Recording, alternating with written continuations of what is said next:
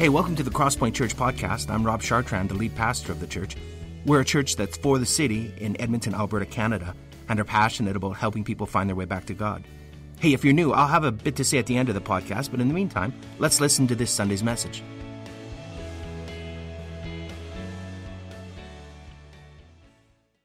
Hey, for those of you who are new today at Crosspoint, you're amazing because it's like cold out there.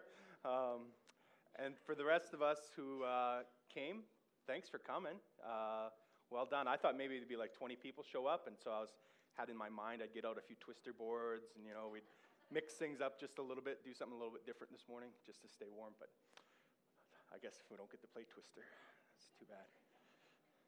Uh, hey, we are in a teaching series. Uh, the last week, the fourth week uh, of a teaching series called uh, bodybuilding. And uh, this is a series about spiritual fitness and spiritual fitness of the body of Christ, of God's people together in community. And of course, most of us care about our bodies, but what we've been discovering over the last three weeks is that God cares about his body, the church, the people of God, so much more. And so we've been walking through what does that mean for us to be a spiritually fit community under God, under Christ.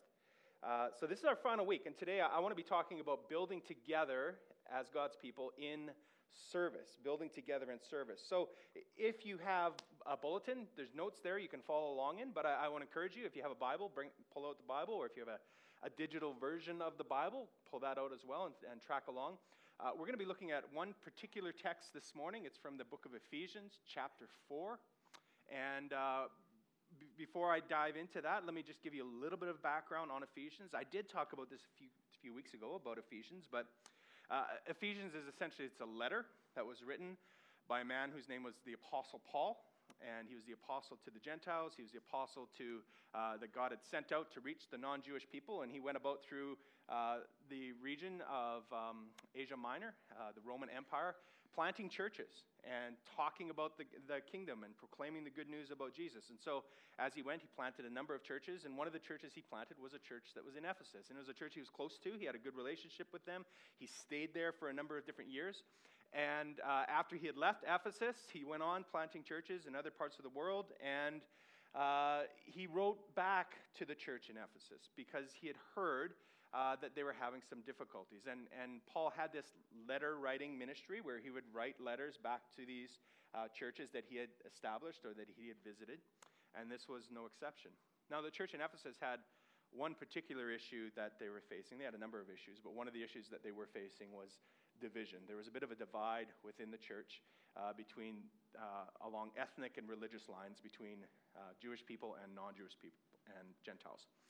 So Paul's writing this letter to help bring about unity in the church. And he's trying to remind the people of who they are collectively, and he's trying to reinforce to them how they can move towards unity together. And so that kind of gives you a bit of the landscape of what we're going to look at today as we read the text. I'm going to read the text, uh, encourage you to follow along as I read it, and we're going to look at it together. So, um, Ephesians chapter 4, uh, verse 7. So Paul's writing says, But to each one of us, each one of us, grace has been given as Christ apportioned it. And this is why it says, When he ascended on high, he took many captives and gave gifts to his people. So Paul's quoting uh, Psalm 68 here as an example. And what does he ascended mean except that he also descended to the lower earthly regions? He who descended is the very one who ascended higher than all the heavens in order to fill the whole universe. So, Christ himself gave the apostles, the prophets, the evangelists, the pastors, and teachers to equip his people for works of service, so that the body of Christ may be built up until we all reach unity in the faith and in the knowledge of the Son of God and become mature, attaining to the whole measure of the fullness of Christ. Then we will no longer be infants tossed back and forth by the waves and blown here and there by every wind of teaching and by the cunning and craftiness of people in their deceitful scheming. Instead, speaking the truth in love, we will grow to become in every respect the mature body of Him who is the head, that is Christ. Now, from Him, the whole body, the whole body, joined together and held together by every supporting ligament, grows and builds itself up in love as each part does its work. This is the Word of God. Can we pray together? Father, thank you uh, that you have something to say to us through your Word today. Um, thank you that. Uh, nothing in this life is an accident, and you've brought us here today for this moment. And I ask, Lord, that by your Holy Spirit, you would speak to us, you teach us in whatever way we need to hear it this morning, Lord. Thanks that you are very involved in the details of our lives. And so, Lord, take your word and uh, pierce our hearts, nudge us, encourage us, build us up. And we pray all these things in the powerful name of Jesus. Amen. Amen. Okay, well, um, I wonder if you know, and a number of you may know this, but there is a slang term, a slang term in the English language that has been growing in popularity in about the last five years. Uh, this slang term is adulting. Have you heard that term? You heard adulting before? Okay. Uh, so essentially, what we've done is we've taken the noun in the English language, the noun adult, and we've turned it into a verb. Okay. So uh, we'll say things like, hey, it's, it's time for me to adult today, right? Or we'll say things like, I don't really feel like adulting today, okay? So it's, it's a verb form of being mature. And it's interesting is, is, the term has been used so much in, in, in different forms, in different places, that it's actually now begun to be adopted into the dictionaries as an actual verb.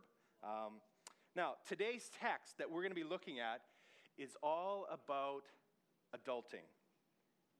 It's all about growing in maturity as God's people. Not, not as individuals, but together in community. See, here's the thing, friends Christ wants the church to adult. We must adult. And, and He wants us to leave the nursery and sleep in our big boy beds he wants us to, to say goodbye to our sippy cups and our pablum, to say goodbye to our favorite blankie and maybe our favorite stuffy. Jesus is saying in the text this morning that it's time for us to dress ourselves, to tie our shoes, to become responsible.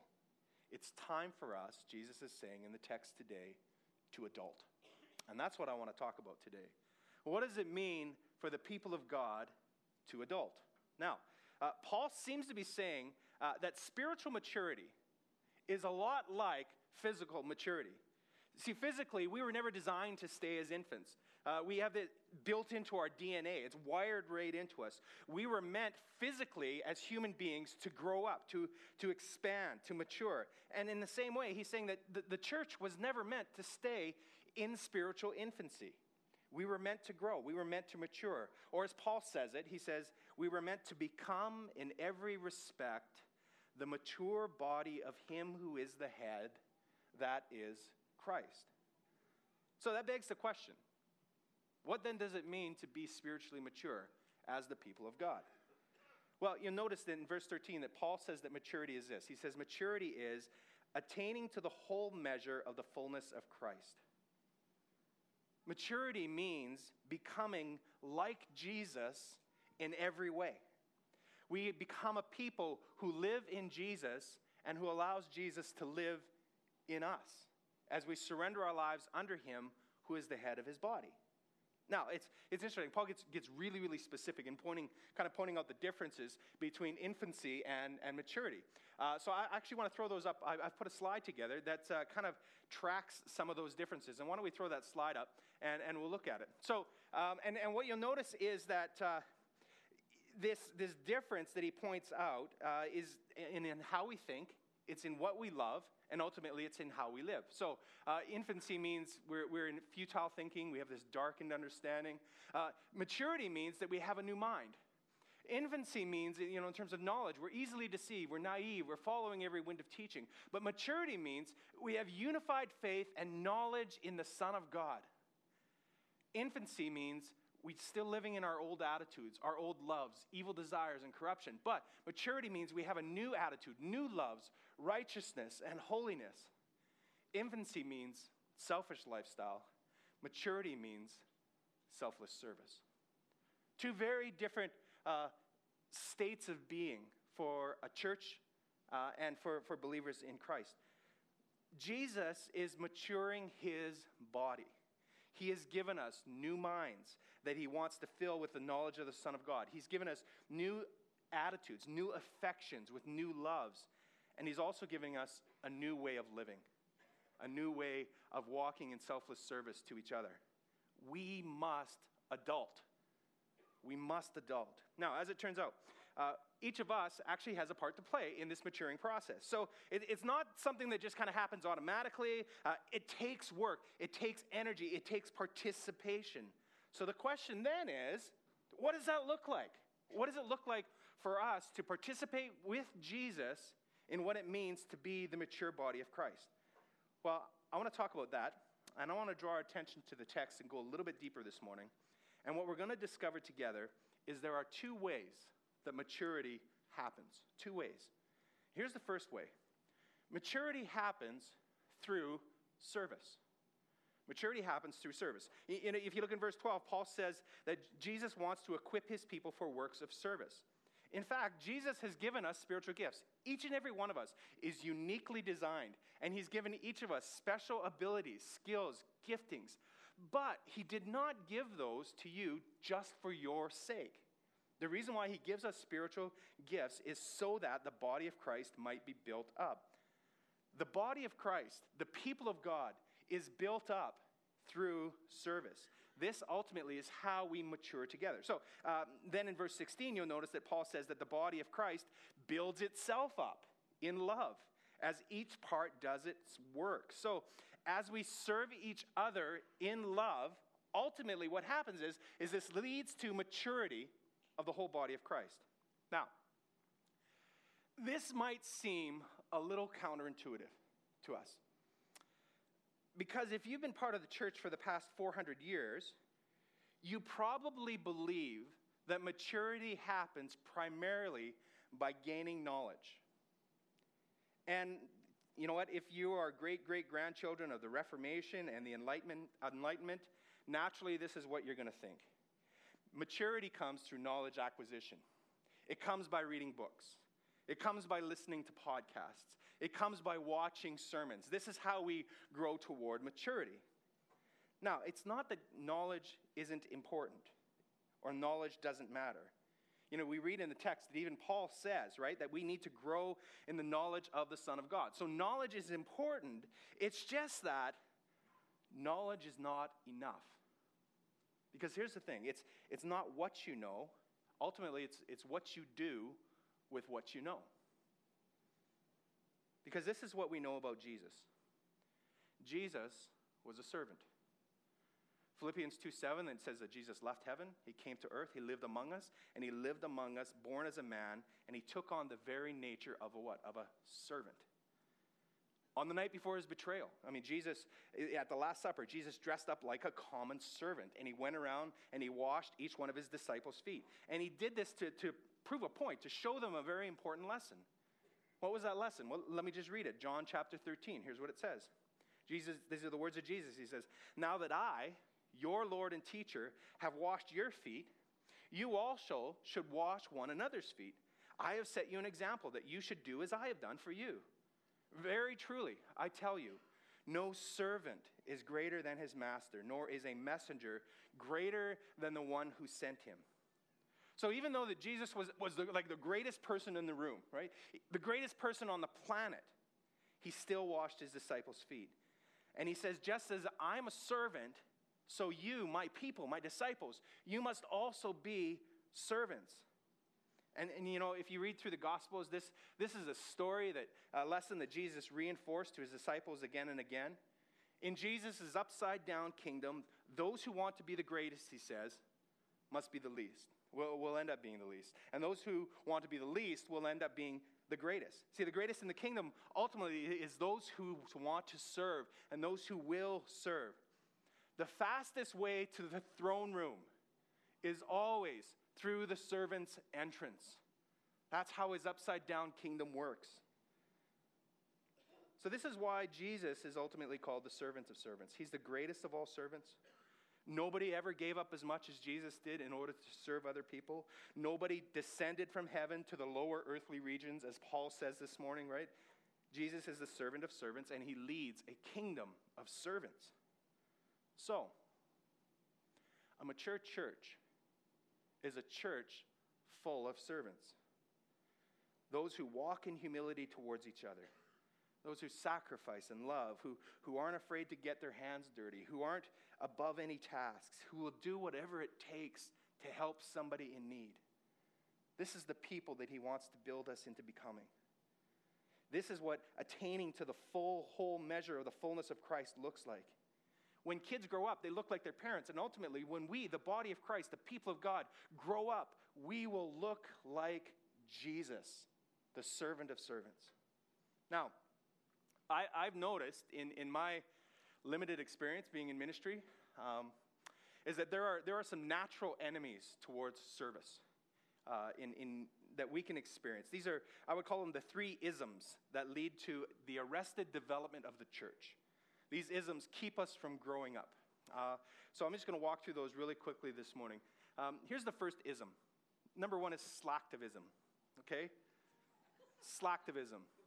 Now, you've, you've maybe heard this term before. I didn't come up with it, it's not unique with me. But slacktivism combines two words slacker and activism. And it's a term that's described uh, a low cost, low commitment version of activism. activism. So it's used to describe people who might go online and might support causes that they appreciate by giving likes, right? Or maybe some retweets. Or um, if you're really, really, really bold, you might actually do a share of things that matter to you, right? And so they might feel like you've made a contribution. I've made a difference in the world. I've liked somebody else's post about, I don't know, armadillos in danger in the sub Sahara. I don't know, whatever it is, okay? So you, you've liked this thing and you think that you've made a contribution.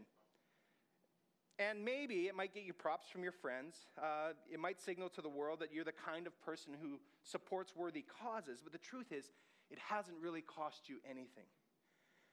And is this what Jesus had in mind when he talked about what it means to serve other people?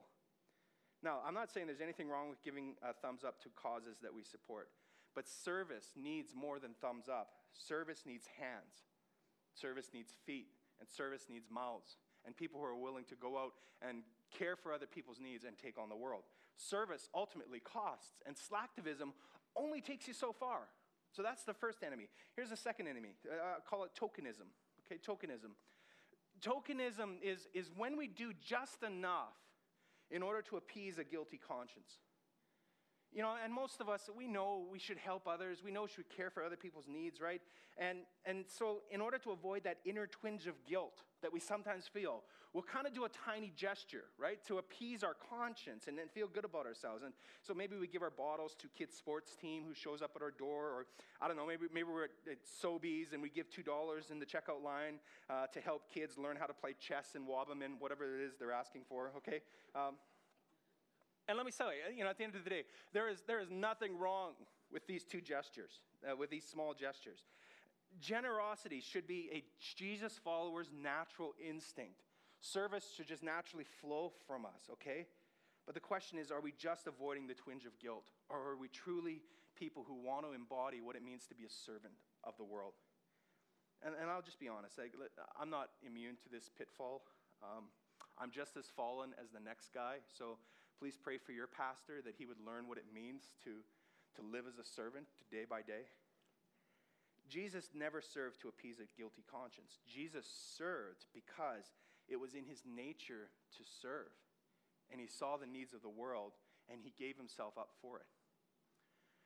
Here's the final enemy of service, and I, and I think this is the biggie. The final ism is legalism legalism is, is it's essentially our attempt to gain God's favor by serving others. Okay, so it's when we falsely believe that somehow by doing good things for other people our good deeds can earn us a right standing with God. So sometimes we'll, serve other people because we just feel terrible about all the stuff we've done in our past. And so we're trying to balance the scales and, and we serve other people to make up for all the stupid things we've done. Or sometimes we serve other people because we're trying to coerce God into somehow helping us or doing something for us, okay? Legalism runs contrary to the gospel. See, the truth of the gospel is you cannot buy, you cannot barter, you cannot beg your way into God's favor. The scripture is very clear. All have sinned, all have fallen short of the glory of God. And the perfection that God requires could never be obtained through human effort.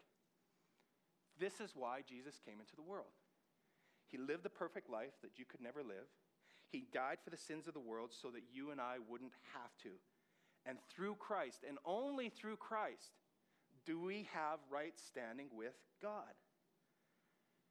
As the late Dallas Willard so famously said, grace is opposed to earning, but it is not opposed to effort. We don't serve to earn God's favor. We serve because we already have God's favor through Jesus Christ. So, friends, uh, true service is it's never tokenism, it's never slacktivism, it, it's never legalism. It is sacrificial love for others that ultimately is fueled by the sacrificial love of Jesus for us. And I wonder this morning have you discovered that for yourself? Have you experienced Christ's love for yourself? And have you welcomed it in into your own life and allowed it to change you and transform you from the inside out? Because this is ultimately the way that we can serve other people. All right, so that's the first observation. Here's the second observation maturity, maturity happens together. It happens together. Paul says in the text that complete maturity can only come about through unity. Uh, take a look at verse 13. Paul says that the body needs to be built up in what? In unity in the faith and in the knowledge of the Son of God and become mature. So, so maturity at the end of the day is actually a consequence of unity. Or put it another way, unity is a stepping stone towards maturity. So the church, we, the church, cannot become fully mature until we become fully mature together, and we do it together. And you see this in other places in the text. Let's, let's look again at verse 16. Here's what he says He says, From him, from Jesus, the whole body, that's all of us, joined and held together by every supporting ligament, grows and what? And builds itself up as each part does its work. So, so Paul, he's given, us a, he's given us a little bit of an anatomy lesson here this morning. He's reminding us that a healthy body, physical body, needs every part of it to grow. Every, every muscle, every tendon, every ligament, every bone. See, the thing is, if, if certain parts of your body outgrow the others, then it's going to lead to uh, you know, all sorts of problems in your physical body. Um, athletes understand this. Athletes um, in many sports typically are doing the same muscle movements again and again and again. And because they're doing certain muscle movements again and again, certain muscles on their body grow and other muscles don't grow. And what eventually happens is if they don't work on those other muscles or other ligaments in their body, they run into all sorts of problems. Because those other ligaments, even though they're not primarily being used, they're still supporting the rest of the body. And so if, if they don't work on them, what eventually happens is the body, the body falls apart. And this is why so many athletes uh, go into cross training and do other types of exercise. And they do it ultimately to get rid of injury, uh, to work on injury prevention, to stop their bodies from falling apart. We were meant, in the same way, as spiritual body, we were meant to grow together. And when we're not, it just seems very, very unnatural. We have unnatural bodies. So it, it's like a bodybuilder who constantly skips legs, right? On leg day, right? Huge upper body, but tiny little, skinny little legs, right? Or it's like, it's like those bodybuilders who inject oil into their biceps. Sure, they have huge biceps, but you look at them, and do you ever look at them and say, they look so healthy, right? That's the kind of body that ultimately I, I, I want to have. Well, no, what they are is they're, they're disproportionate. There's something lopsided about the body. It's, it's not synchronous, it's not working all together. See, the truth is, friends, we're better together. We're better together. Interdependence trumps independence, hands down, every time, as the body of Christ the challenge with this, you know, when, it, when you say that, you know, that we're better together, is, is it kind of goes against the grain of our, our enlightened, individualistic culture and society. See, so much of our society that we live in encourages us to be the best, right? To, to rise to the top, to beat out the competition, to, to kind of shine brighter than everybody else, to be the top of your class, right? And, and in our culture, we tend to idolize self made people and we put them up on pedestals. And in fact, because of the fall of man, the tendency within us as human beings is to work against each other. It's not to work together. Because of the fall, when sin entered into the world, it, led to a disconnect between us, a division between us and God. But it also led to a disconnect between us and everybody else. And so our fallen nature, our, our broken nature, is to tend to move towards independence, not towards interdependence. So, I mean, it's understandable. We, we can feel a little bit skeptical or hesitant when we hear somebody say, We're better together. We're better when we're working together than when we're working apart. So let me tell you about Professor Hugh Smith. Um, Professor Hugh Smith was an American scientist. He was exploring the jungles of Southeast Asia back in 1935. And late one night in a mangrove forest uh, at the edge of a river in this jungle, uh, Smith witnessed something that would make academic history. Okay, so as he was there in the middle of the night in the dark, suddenly the mangrove tree above him just lit up, boom, in a flash of light, and then it died down. He thought, well, that's fascinating. What is causing that? And then three seconds later, that tree lit up, and several other trees around it lit up at exactly the same time, like a flash of light, like lightning. Boom! And then died down.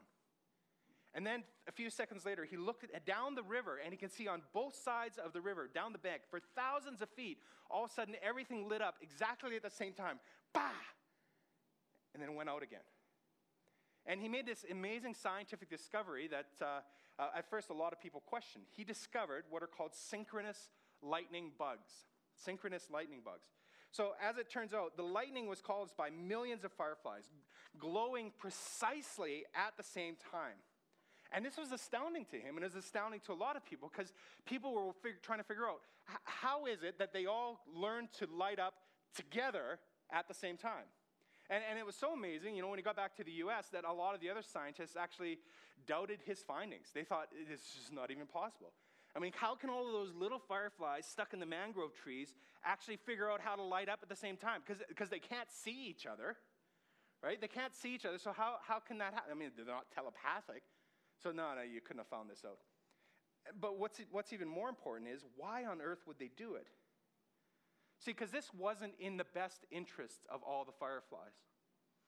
Um, fireflies, as you'll understand, don't really have much of a lifespan. They're not here on Earth for very long. Their, their life really consists of hatching and then eating and then mating and then dying. Okay, that's all fireflies ultimately live for. And, and it's the male fireflies that light up. And the reason why male fireflies light up is because they want to attract the ladies, right? They want to attract a future mate, right? This is their version of, I don't know, Tinder or whatever, okay? Uh, they just light up. So, why would it be adv- advantageous to a male firefly to light up at the exact same time as all the other male fireflies? Wouldn't a male firefly be, wouldn't it be better for him to be in the dark and be the only firefly who's lighting up? Wouldn't that be more advantageous to him? So it, it just seems completely nonsensical that they would choose to do this at the same time as far as mating patterns go. A bad way to attract the ladies. Well, eventually, uh, a number of other scientists went and saw what he had witnessed, and they, his, you know, his findings were accepted. But it was many years later, not long ago, that two other scientists, Moiseff and Copeland, they discovered something really interesting about firefly mating patterns. And I know you're so glad you came this morning just to discover this truth. They discovered that a single firefly in the jungle, all by itself, way back in the mangrove forest, when it lit up by itself, it had a 3% chance of attracting a mate. 3%. But they also discovered is that when synchronous fireflies lit up all together, they had an 82% chance of attracting a mate. And the lesson that we can take away from that is that every firefly needs its wingman, right? no, that's not the lesson. The lesson is what it really shows us is at the end of the day, we're better together. interdependence is way better than independence. And let me say this our culture believes that it's better for you to be the only bright light that's out there. That we were made to shine as individuals, that we were never meant to be a bright light amidst the sea of other bright lights. But the real truth is, we were made in the image of God. And God, by his very nature, is community. The mysterious Trinity, Father, Son, and Holy Spirit, living together in perfect community throughout eternity. We were made for community because we were made in the image of God. And as God's image bearers, we were meant to be together. So when we help other people, we are better for it. And if we can learn to coordinate and collaborate with others, everybody wins. In other words, when we help other people shine, we will shine all the brighter together. And friends, Jesus wants us to shine. He wants to mature us. We must adult. And this only happens through service. And it happens when we do it together. And so, Crosspoint, with all our hearts, we want to become like Jesus in every way.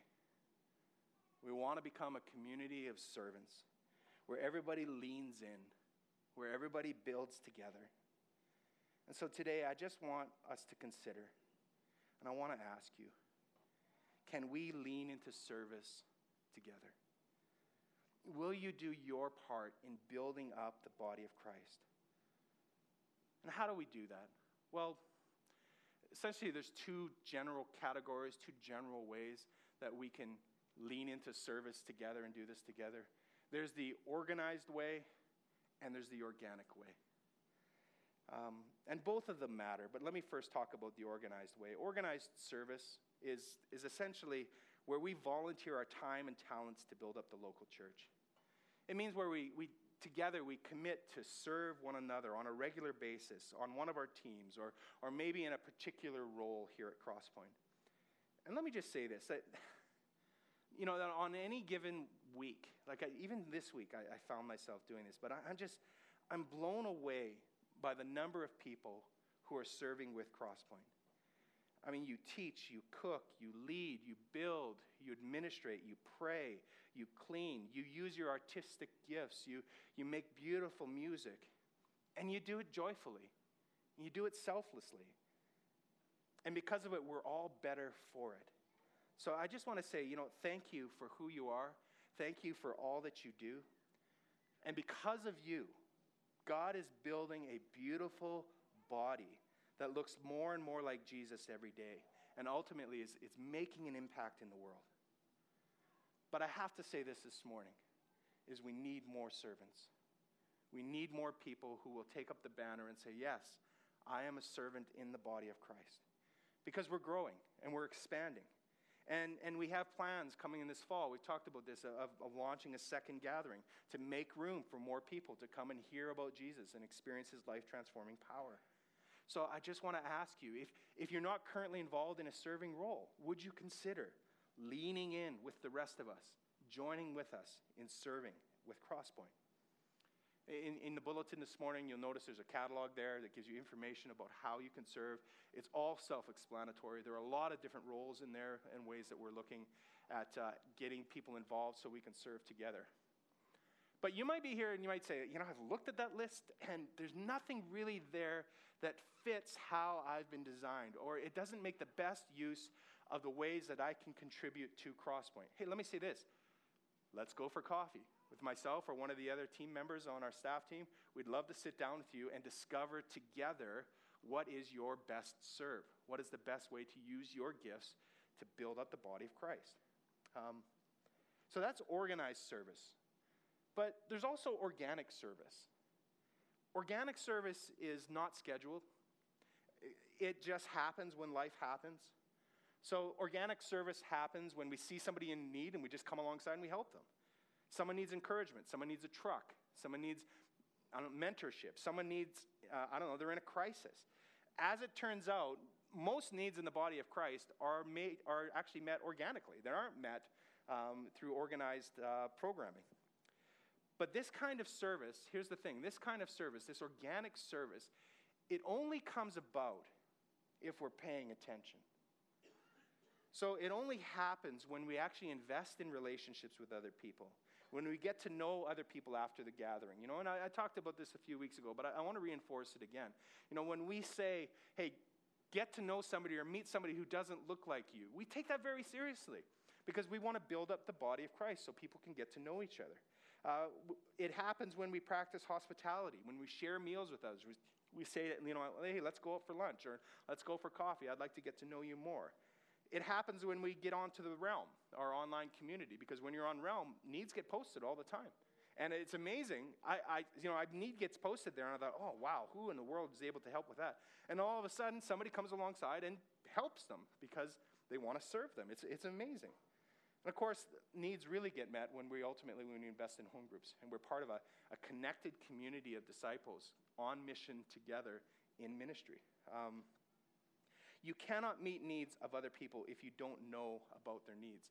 And we cannot meet your needs if we don't know about your needs. So we're really trying to say, how can we get connected organically together? Now, both types of service are needed. Organic service is needed, and organized is, uh, service is needed. But Crosspoint, you know, at the end of the day, when we lean into service together in community, we look more and more like Jesus. And my heart and my desire is that we, the people of God, would shine, that we would light up like fireflies, and that we would make a, a, a difference in this community here, in this city of Edmonton, and to the ends of the earth. And this is only possible when we become the mature body of Jesus, serving together, serving each other. We must adult. We must mature. So let's do it together, can we? Let's pray. Lord, I want to thank you that um, through Jesus, we have been adopted into your family. We have been placed as members in your body. And every member of that body matters. Every member has significance because of you. And Lord, we just acknowledge that you are the chief cornerstone. We are not. You are the foundation on which we build, but you're also the head of the body. You're the one who leads, and we, we follow you in glad surrender in who you are and what you want to do. And so, Lord, we, uh, we pray that you would mature your body, that you would build it up. And God, you would show us how we can serve each other, both organically and organized. Lord, and you put it on our hearts and how we can just follow you in, in just glad obedience in what you want to do in our church and in the world. So we just trust you with that. Praise you and we worship you, Jesus, our cornerstone. We pray these things in Jesus' name. Amen. Amen.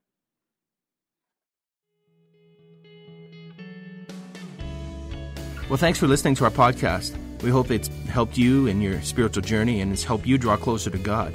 Let me tell you a little bit about us. Crosspoint gathers as one church on Sundays in Northeast Edmonton, and you can find out our location and more about us by visiting our website, thecrosspointchurch.ca. We also meet throughout the week throughout Edmonton in what we call home groups. These are smaller communities of learning, laughter, community, uh, transformation. We, we think that the journey of faith was never intended to be an independent exercise. It's, it's something that we do together. So please visit our website and find out how you can get connected to a home group near you. If you listen to our podcast regularly, why not make it shareable? You could like us on iTunes or share our podcast with other people. But more importantly, we hope you will get connected with other people and talk about what you've learned. Again, hey, thanks for listening. We pray you'll experience Christ's love in a very real and profound way this week.